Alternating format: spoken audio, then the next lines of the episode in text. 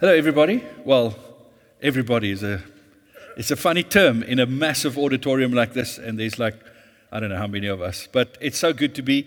I actually asked them, I begged them, I paid somebody to help me, to allow me to come this evening, just that I can speak to real people, and not just not that people on the other side of a Zoom or YouTube's not real, but they don't feel all that real. So it's fantastic to be here with you this evening and just to get to share with you.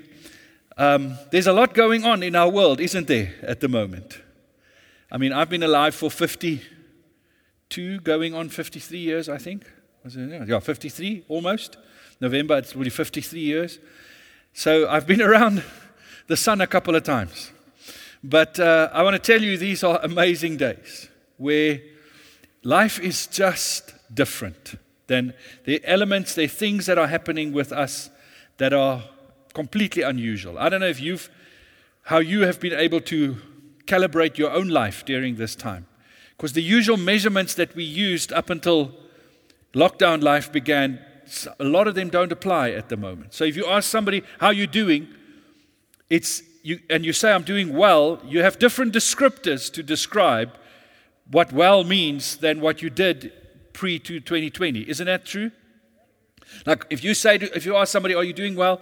then that you know they'll always include something of, "Yeah, I'm doing well," and then they'll say, "Because I'm not sick," or you know, some things that we even took for granted before the time. And then they'll talk about you know how varsity or work life or it's going because I have to do a lot of Zoom, and so there's just so many different things, and emotionally even, it's different to understand how do we do well in these days. Um, and not only is the world difficult for us because of the pandemic, but there's massive social changes that are taking place right now in the world. If you don't think the world is being shaken right now, then I, I don't know. you know, what would you say? There's, things are changing. It's literally like, you know, by the end of this week, there's some things that have changed already. We consistently, and we live in this wonderful nation that, um, you know, probably changes at the moment more than some others in the world. Um, and we like to do things late at night, midnight. Sometimes the president changes things. And then by tomorrow, everybody's like running around like crazy. Oh, we got to change. And it's just constant. It's been 16, 17 months of constant having to adapt and change. And you know, when you live in an environment like that, you can't be withdrawn. You can't go hide in a corner.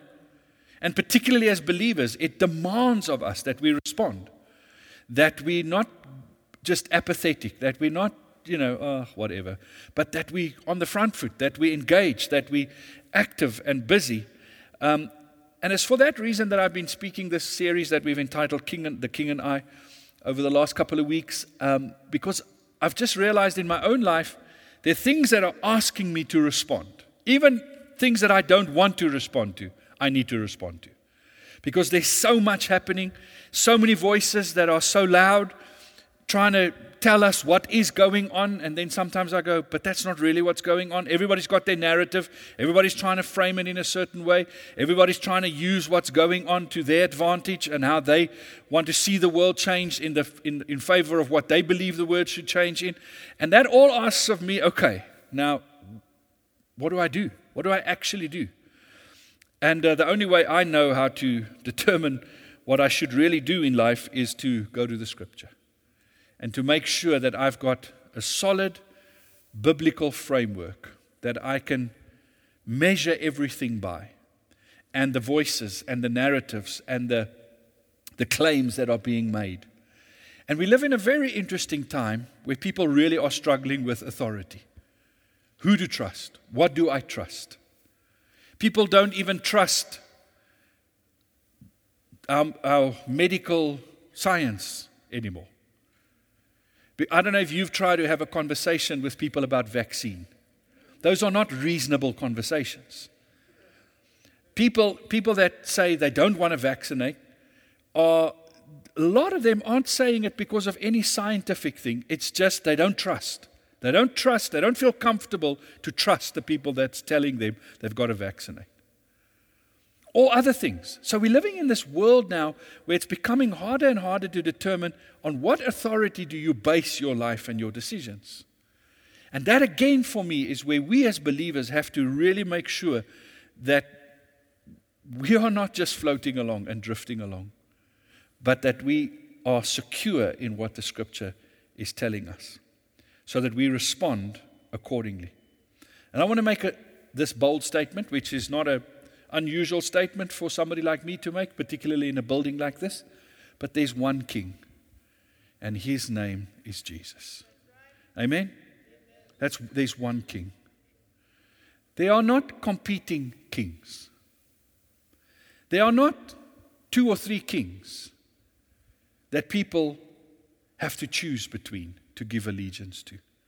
There's one king. There's one all powerful God. All power belongs to him. All authority, Jesus said, belongs to me. There's one that knows everything. There's one all loving God. One. There's one king. Now, that's a, a big statement to make. Some people would hear me say that and they would consign that statement to a statement of faith. That's what I believe to be true. It's not necessarily true, but it is what I believe. And surely everybody has the right to believe what they want. And so they will allow me to say that because that's my belief. But it's not necessarily true. It's, it's what I need to make the world work for me. Somebody else can make a statement, there is no God, and that would be equal to my statement. The problem is that when I make that statement, as I would guess many of you would, when we make that statement, we're not just making a faith statement, we're making a truth statement. Now, I, I differentiate there for the sake of the arguments of people around us. In our context, for us as Christians, faith and truth, they, they together. You cannot separate them. But for the sake of the discussion of people beyond us, we sometimes have to make that distinction. Because for us, for people around us, they fa- think faith is blind. It's fairy tales. It's believing something just because you want to believe it, not necessarily because it's true. For us, faith, according to the scripture, is the evidence of things hoped for. It is a truth statement. What, when I say there's only one king, I absolutely believe that that is the best description of what is real in this world. That is a reality statement. I believe, actually believe, that we live in a universe there's, where there's one God that governs everything and rules over everything, that made everything, and everything exists because of Him and for Him. That's the reality I am describing to you. That's not my version of, you know, my faith. When somebody comes along and says there is no God, we wouldn't say that that's their faith statement. We would say that that is their description of reality. Am I right? So, why is mine a faith statement and not a description of reality? There are competing descriptions of reality, there are competing ideas of what is real. You and I believe that we live in a world where there's one God and He rules supreme over all. And that is what is real. That is reality. So when somebody comes along and says there is no God, we believe they're describing that which is not real. It's unreal. They might as well be telling you about pink unicorns with green minions that serve them. It's unreal. It's nonsense because it's not real. If I have to come today on the 8th of August, is that 8th, eh? Am I right? The 8th of August 2021 and tell you that I believe the British and Irish Lions beat the Springboks. Now, for some of you, that may mean nothing, that statement. You go, whatever. But even if that, if you're not a, a rugby follower, if I'm making that as a truth claim, that I'm living in a world where last night the Springboks lost against the British and Irish Lions, what would you do with me? You would say, You are delusional. You are wrong. You can believe it, but what you're believing does not, cons- it does not align with what is real because that's not what really happened last night. If you tell me you think that the Lions should have won because the ref did this or whatever, that's a discussion I can have with you. But how do I have a discussion with you that the Springboks actually won last night? Because that's a useless discussion because what you're saying doesn't align with reality. Does it make sense to you what I'm saying? And that's what we've got to know. When we as Christians say these things, what we say matters. Now, when, what, what people will struggle with is they will say, How dare you make such a truth claim? What gives you the right to do that? How can you be wrong and everybody else be right? And people don't like that. They feel uncomfortable with that. I can understand that. I can understand that, that people will feel uncomfortable with somebody making such a bold truth statement. I can, I can completely understand that. If somebody makes a truth claim st- statement like that, I want to say, how do you back that up? So, how a lot of people in this world deal with that is what they do is they say, no, no, everybody is, you, there's nobody that can be that right. We just don't trust that. Nobody can be so full of pride, so arrogant, to think that they are right. So, what we're going to do with that is we're just going to create a space where everybody can be right. So, okay, Christian, you're allowed to say that. You can say that your God is the only God. But so is every other religious or non religious person. They are equally allowed to say that what they believe is also true. And we should give each other the space to do that. No, I, I, again, I believe that. That's fine. Everybody has the right to believe whatever they want. And that's absolutely fine. I have no problem with any other person from any religion claiming that what they believe to be true to, is true. That's fine. Because I believe in a world where God gave us free will and therefore everybody has the freedom to choose what they believe. But I do not, cannot accept and will not accept is that everybody can be right all of the time. You can have the right to think what you're saying is right, but not all of us can be right. Because if we are all right at the same time, then nobody's right. Then there is no right or wrong. Does that make sense to you when I say that? The guy who believes the Springboks beat the British and Irish Lions, and the guy who believes that the, the British and Irish Lions beat the Springboks are both equally have the right to believe what they want to, but they both can't be right. Unless there was a draw, but then they both have to believe there was a draw. So we as Christians are not arrogant when we're saying we are right. We're just logical, following the maths. Because how can you and I, that believe in a personal God, I hope you recognize that tonight. The whole time of music ministry was arranged around a person, a being that is interested in you, that is a person. The worship team was not setting the atmosphere for energy to flow. Do you understand the difference? You can go to a place where they do not believe in a personal God, where they believe in energy. They don't pray, they, they have positive thoughts. And energy is transferred from you to another person. Because that's a, consistent with a belief system, you know, that you would find particularly Eastern religions and New Age philosophies and beliefs that, that there's no personal God, but that there's an energy. There's a force around us, and may the force be with you. And, you know, that force, that Mother Nature, that, that idea is, is what determines life. How can a person that believes that and a person that believes know there's a personal God? That tonight, when we were gathered here, that the team spoke to you about can, can we pray for you that you hear God's voice? Not pick up this, the energy, the spiritual vibe. Not that you will be Zen, but that you would hear a person speak to you. How can both of those be right? It's completely illogical. People that tell you all roads lead to Rome, all gods, all beliefs are the same, they've really not thought about that statement. That is one of the dumbest statements you can make. And every Muslim that's worth their salt will tell you it's a dumb statement. Every Christian, every Jew, every real atheist will tell you it's a dumb statement. It cannot hold logic.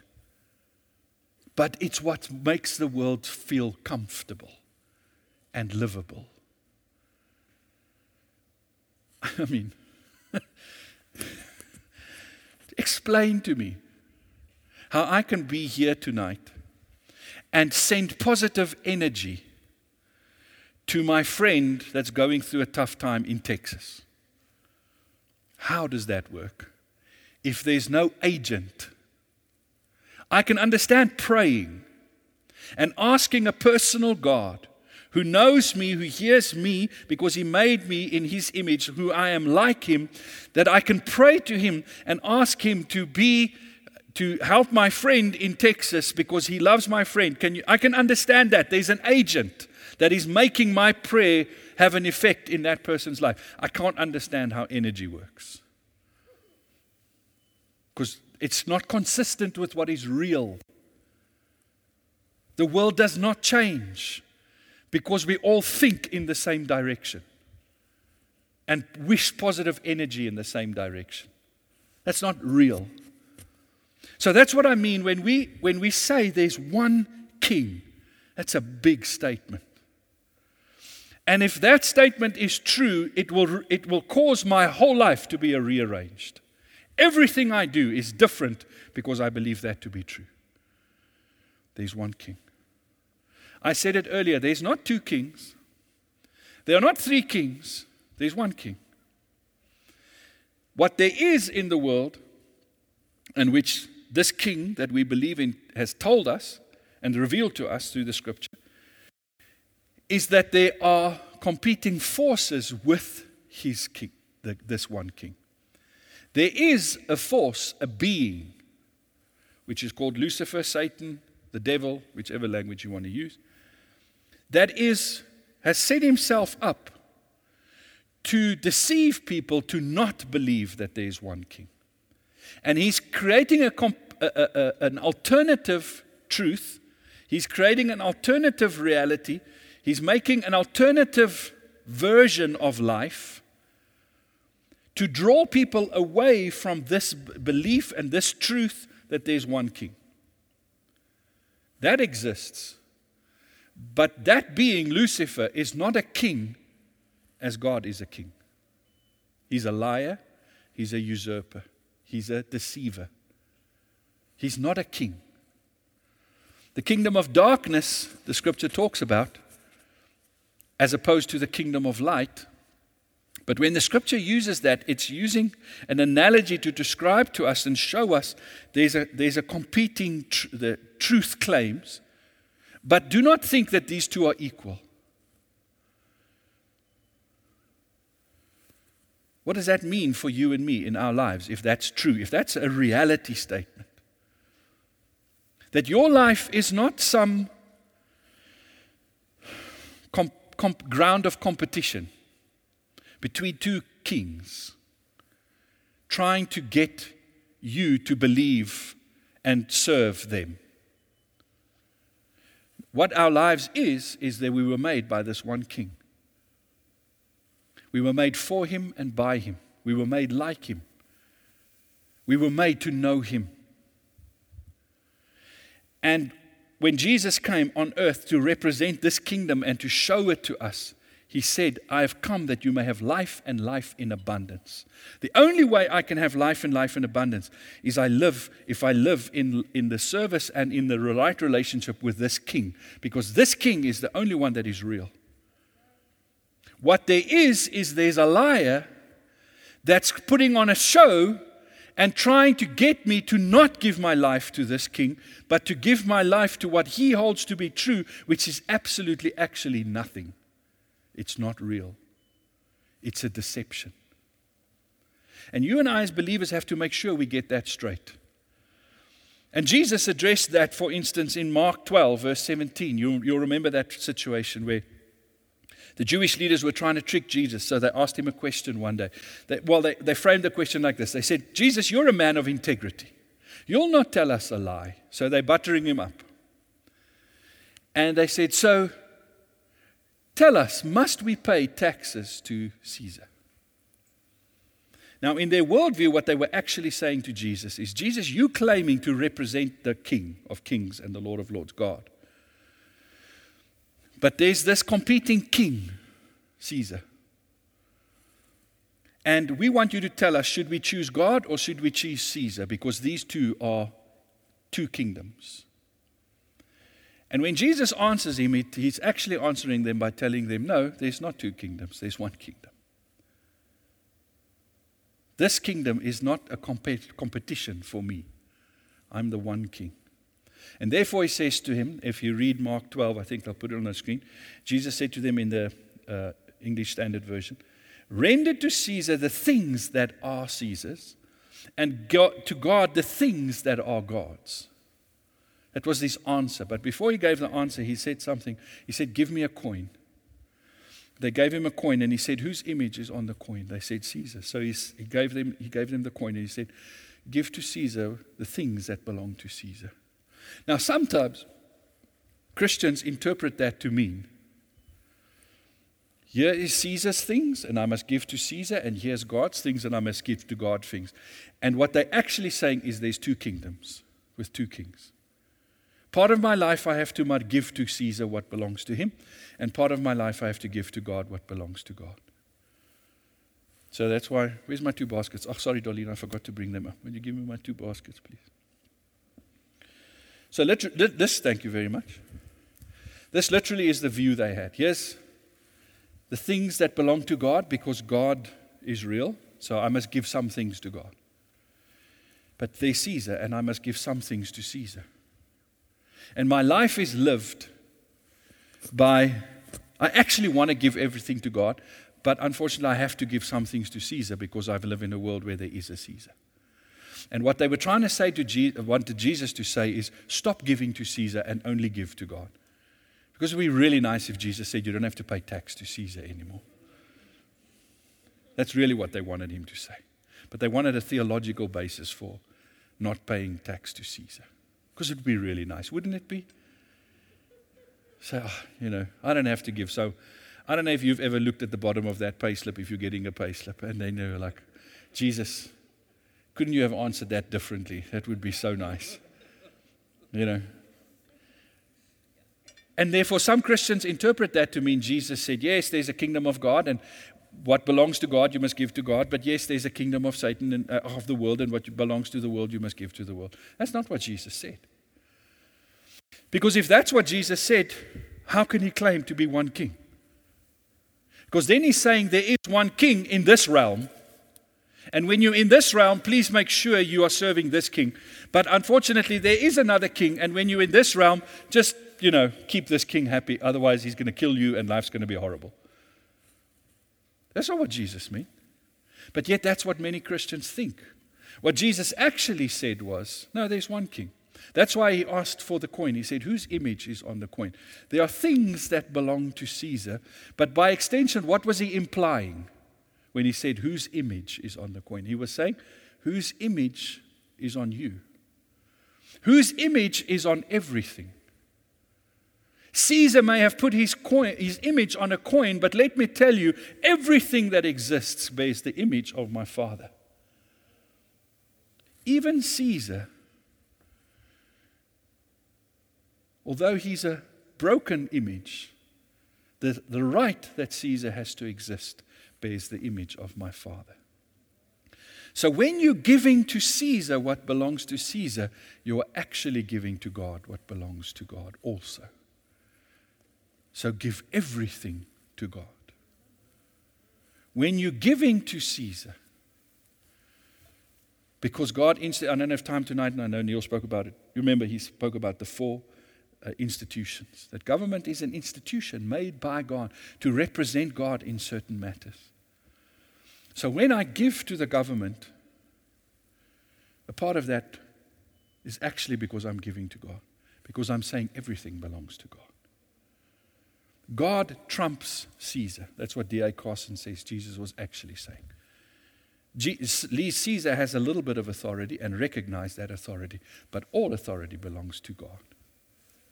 There's only one authority, which is God. You see, that's the way you and I, as believers, have to radically live our lives differently than anybody else in this world. Because everybody else either does this, separates the two, or believes that this does not exist and it's only this that exists Caesar's kingdom, the kingdom of this world. We're the only ones that does this. Caesar's kingdom actually belongs within God's kingdom. Most of the other belief systems do this, and the naturalists or atheists and other people like that actually do this. There is not this. Kingdom of God does not exist. There is no spiritual reality, it's only this. All there is in life is this. So, therefore, for them, things like elections and government is a big deal because that's all there is. For some of these people, they live in a duality. There's two worlds. And that's what we find in secular society. You can believe in God, that's fine. But just don't bring God into this. And in fact, when you do, make sure that your God fits into our government. So their picture is where ours is like this the world fits into who God is. He's, there's only one king. They actually go, Well, you're welcome to have a God, but he must serve our kingdom, which is the world. And that's what makes us as Christians be so difficult to live with. That's why Christians were persecuted in the first century after Christ. Why the Romans killed them, burned them at the stake, threw them to the, to the animals in the circus, used them for sport and entertainment. Mothers, children, fathers, men, women were burnt alive, used as torches to light the streets of some of the Roman cities. Because Christians dare say this You can be Caesar, that's fine. My worldview, my belief system, my truth claims allows you to be Caesar, Tiberius, or whoever. You can be Caesar. And I even will respect you because the fact that you're Caesar is because God shared authority with you, gave you the authority to be Caesar. That's fine.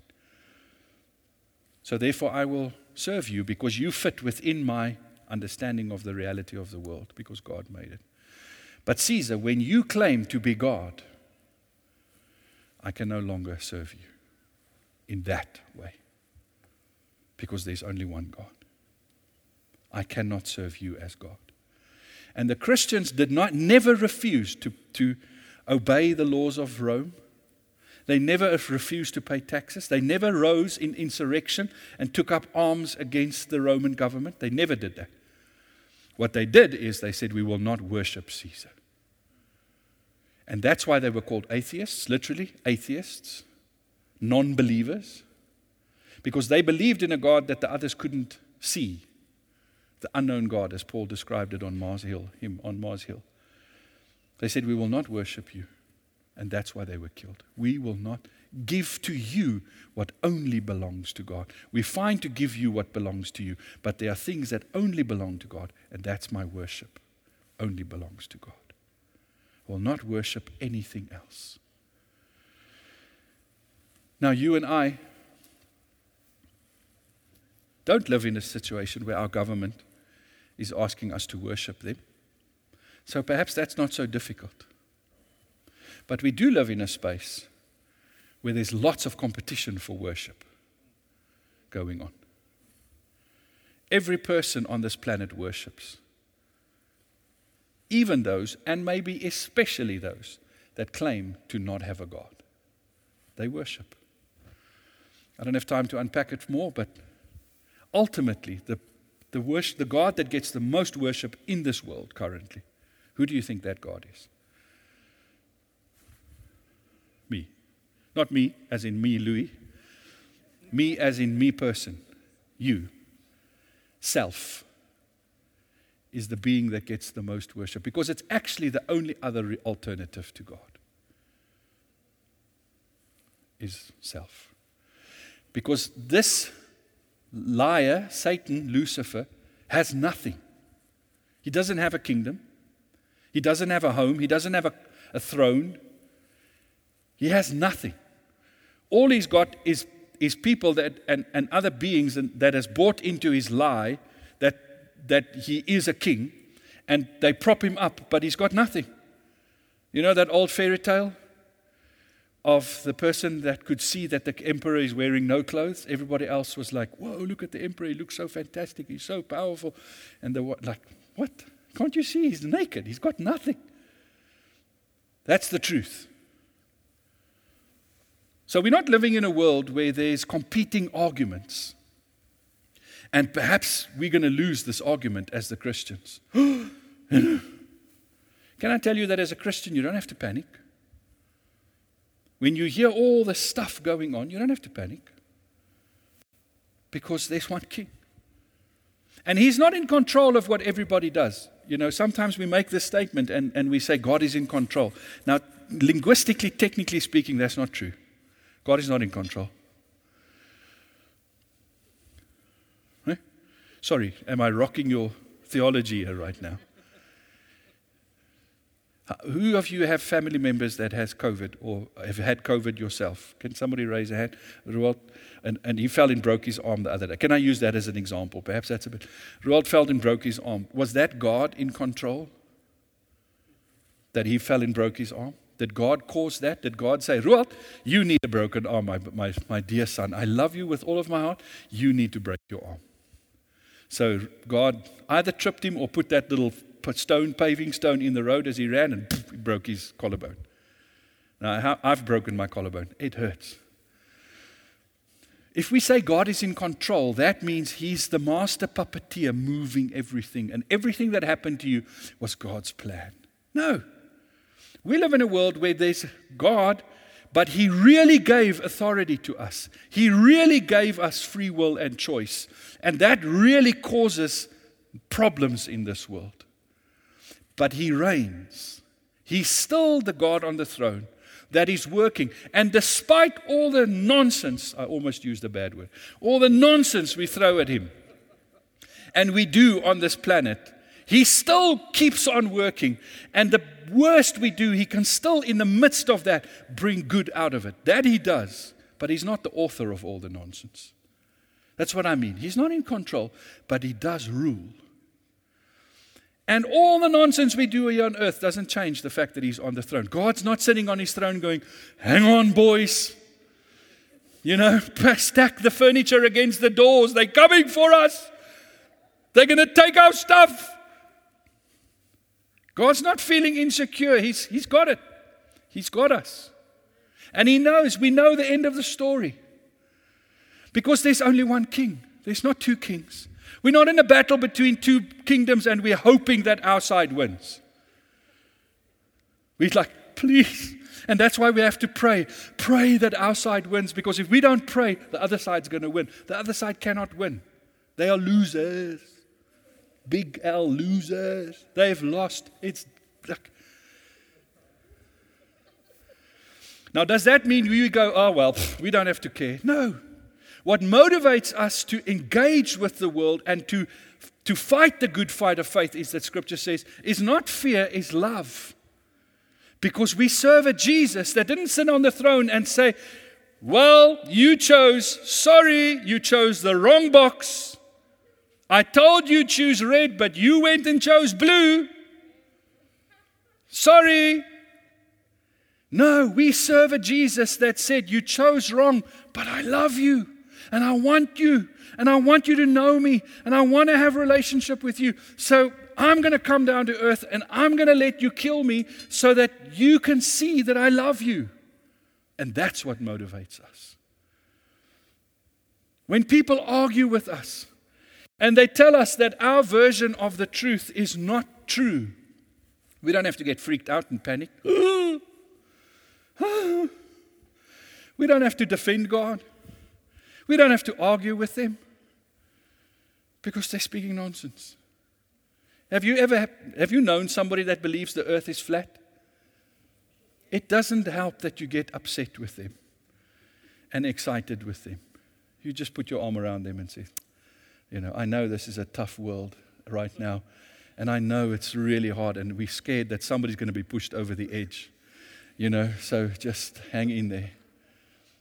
Sorry, some of you didn't catch that little, it's a meme, you know. No, it's okay. As a Christian, people can argue with me, they can tell me everything they want. I'm secure in knowing that what we have is true, that there's only one God. What motivates me is to see the love of God and the truth of God.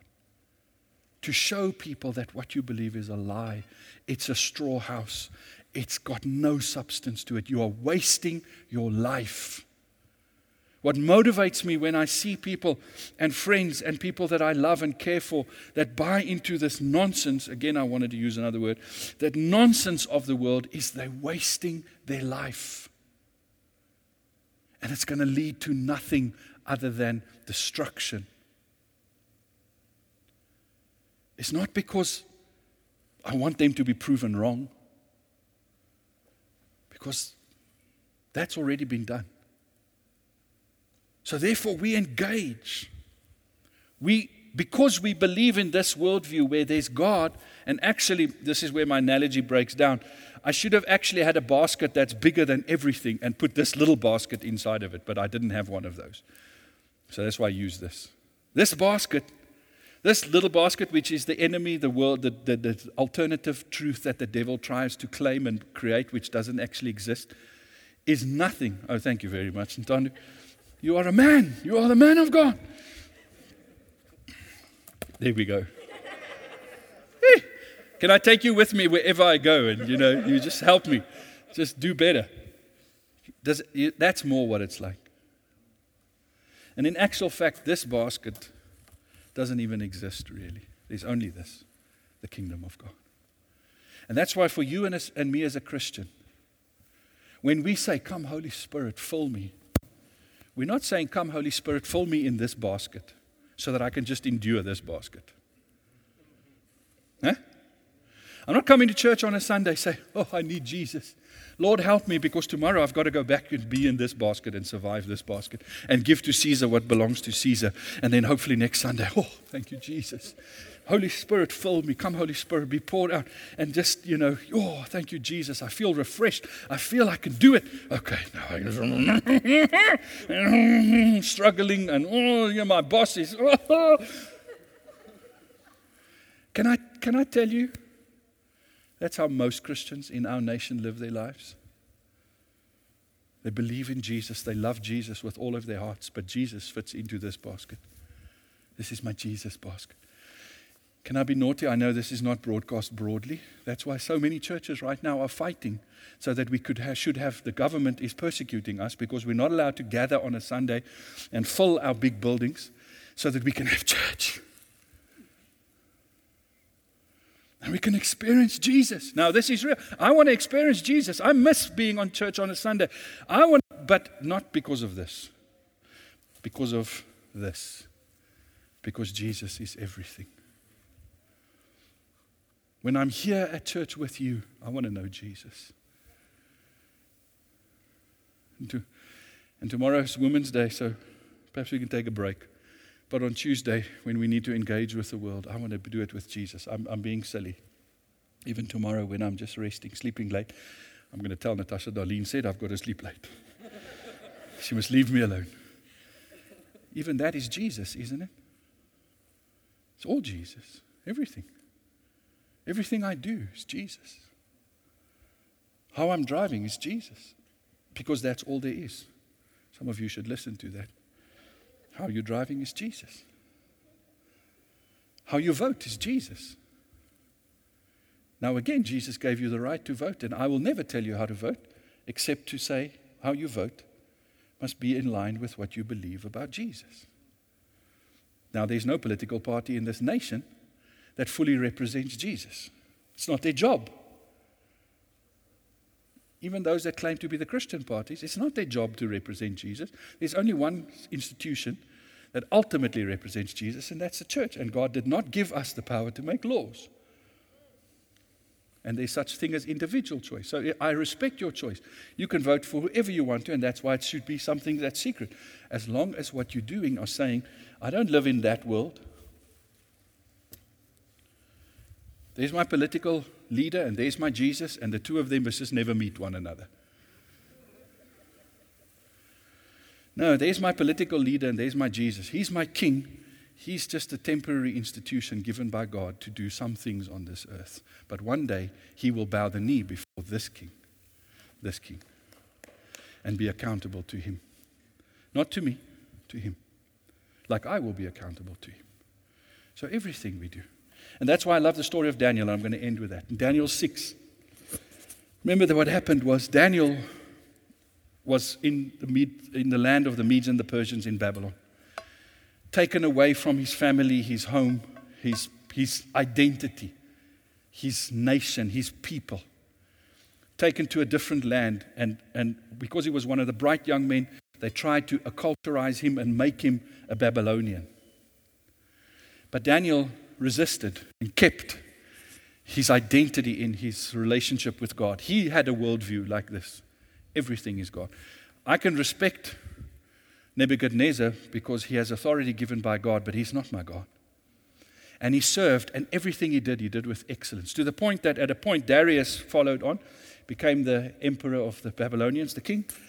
And um, he decided to rule the nation. He's going to set up 120 admi- uh, prefects, people that would have power, and those 120 would each have, would all report to three administrators. Daniel was one of these three administrators in the kingdom the, the greatest kingdom in the world at that time. And the scripture says Daniel became the most excellent of these three administrators that served the king directly. To the point that everybody got jealous of him. So they tried, and, and, and the king, they could see the king was starting to think, can I make Daniel the head administrator of everything? because he was so good at what he was doing.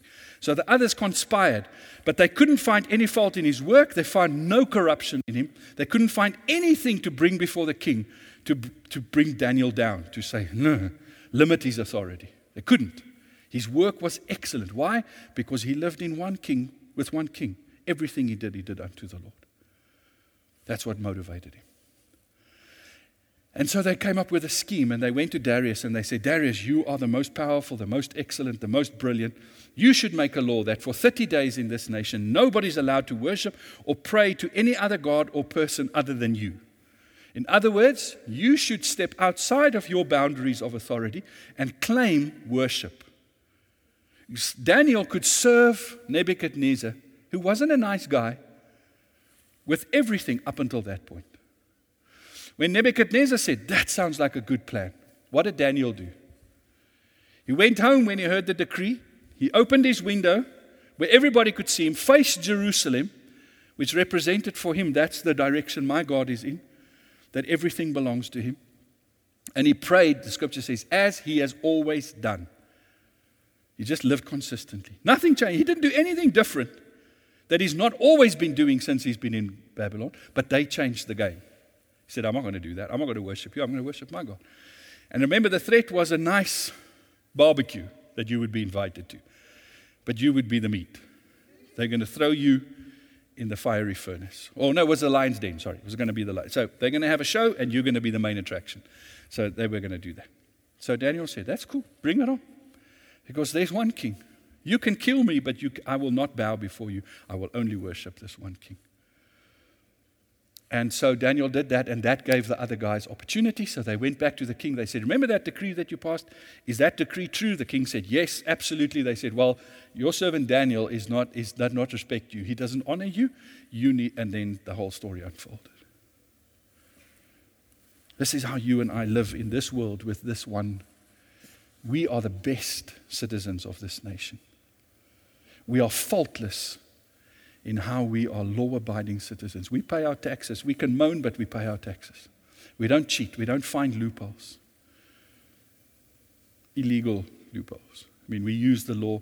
We're clever, but we, we don't cheat. We serve in this nation. But we would not give worship to anything else. And that begins with myself. We've not yet, like I said earlier, got a government that's asking us to worship them. Our problem is a little bit more subtle than that. We have a world system that's telling us you can worship yourself. That's okay. Just don't worship Jesus. But worshiping yourself, that's fine. Man, and even if you want to worship a crystal, that's okay. But don't worship Jesus. Why not? Because Jesus is above every other authority. And how do we live our lives consistent with this idea that there's only one God? But we're not fighting for him, we're not defending him. That's just the truth. So we live that truth. Your friends, your community, people around you are buying into the lies of the enemy. And all it's going to lead to is heartbreak, destruction, and their lives stolen away from them. You and I, we are the salt and the light. The salt, us together, that stands up and say, No, there is truth. There is a reality. There is a God that loves you, that cares for you. Salt, we're the ones that go into the wounds, the rottenness, the destruction of this world with a power of preserving that says, no matter how hard the enemy works to break people down and to destroy them, when the salt gets in there, something will be restored, and flavor and life will arise again because there's only one king, and the enemy's work is not ultimately true. I can choose to make it true, but if God is allowed, He will preserve and He will restore, and that's the calling on our lives. That's your job and mine. There's lots we don't understand. Like I say, I'm 53 years old. I've served the Lord for more than 40 years. I've spent hours and hours and hours and hours and hours and hours and hours reading, studying, coming to these understandings. Now, just by the fact that you may be younger, you may not know what I know. You, will get there if you apply yourself. And I need to still learn a lot. I mean, what I know is this little, you know, that's why I keep on studying. But it's not about what we know because we're not trying to win an argument. It's about who we know. Know Him. Know Him. Give your whole life to Him. Say, Jesus, everything belongs to you. How I live my life, how I spend my money, how I spend my time, who I spend my time with, what I do, with my body, with my mind, everything belongs to you. That's the way we live. So that's what I'm going to encourage you. I'm going to pray. Let's pray. Father, I pray right now in the name of Jesus. First of all, I'm going to pray for a sense of peace to be in this room, a sense of the lordship of Christ, of the kingship of our God the security we have in that. Come, Holy Spirit. Thank you that you love us, that you love me, that you love every person in this auditorium, every person on Zoom. You love us, Lord. And I pray right now for a, a sense of rest in that love. There's no striving, there's no fighting, sense of rest. And thank you, Lord, that you love us enough that in those places in our hearts where we still have given authority to the lies of the enemy, you reveal that to us so that we will not waste time and be destroyed. And so I pray right now, perhaps tonight as we've spoken, we have, may have recognized parts in our lives where we are playing the duality game, where we are separating things. And I pray right now, Holy Spirit, come and convict us so that we can confess our sin, repent, and allow you to change us and transform us by the renewing of our minds, Lord. I pray in Jesus' name. So, right now, if there's an area in your life where you recognize you are actually in control of that area of your life, you are the Lord of that area of your life, just say, Lord Jesus, I give this to you. I know I've given you my whole life. I've prayed that prayer. But tonight I'm recognizing that I didn't include this part. I didn't I wasn't aware. I didn't even think about this. And perhaps I've not lived consistently with that prayer that everything belongs to you. I give it to you, Lord.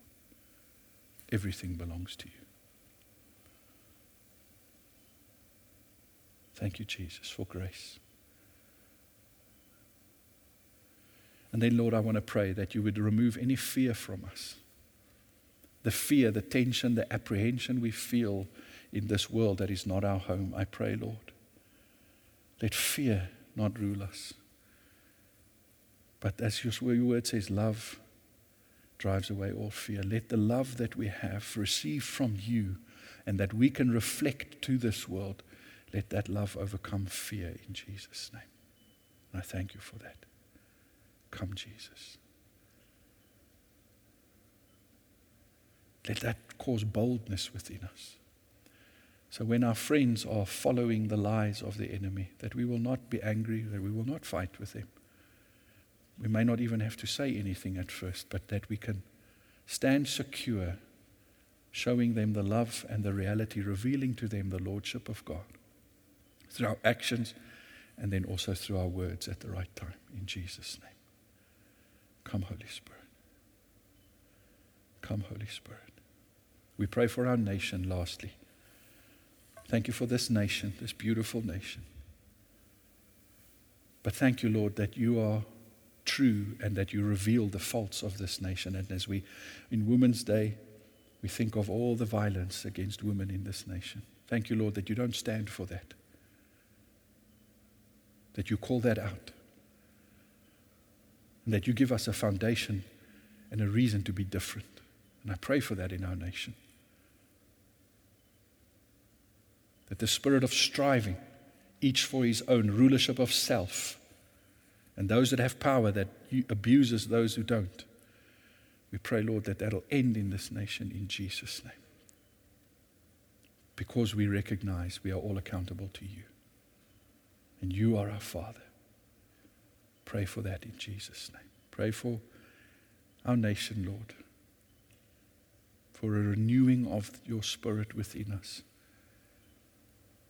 Come, Holy Spirit, we pray. In Jesus' name. Amen. Amen. Thank you for just being so wonderful, letting me speak with you tonight. May the Lord bless you.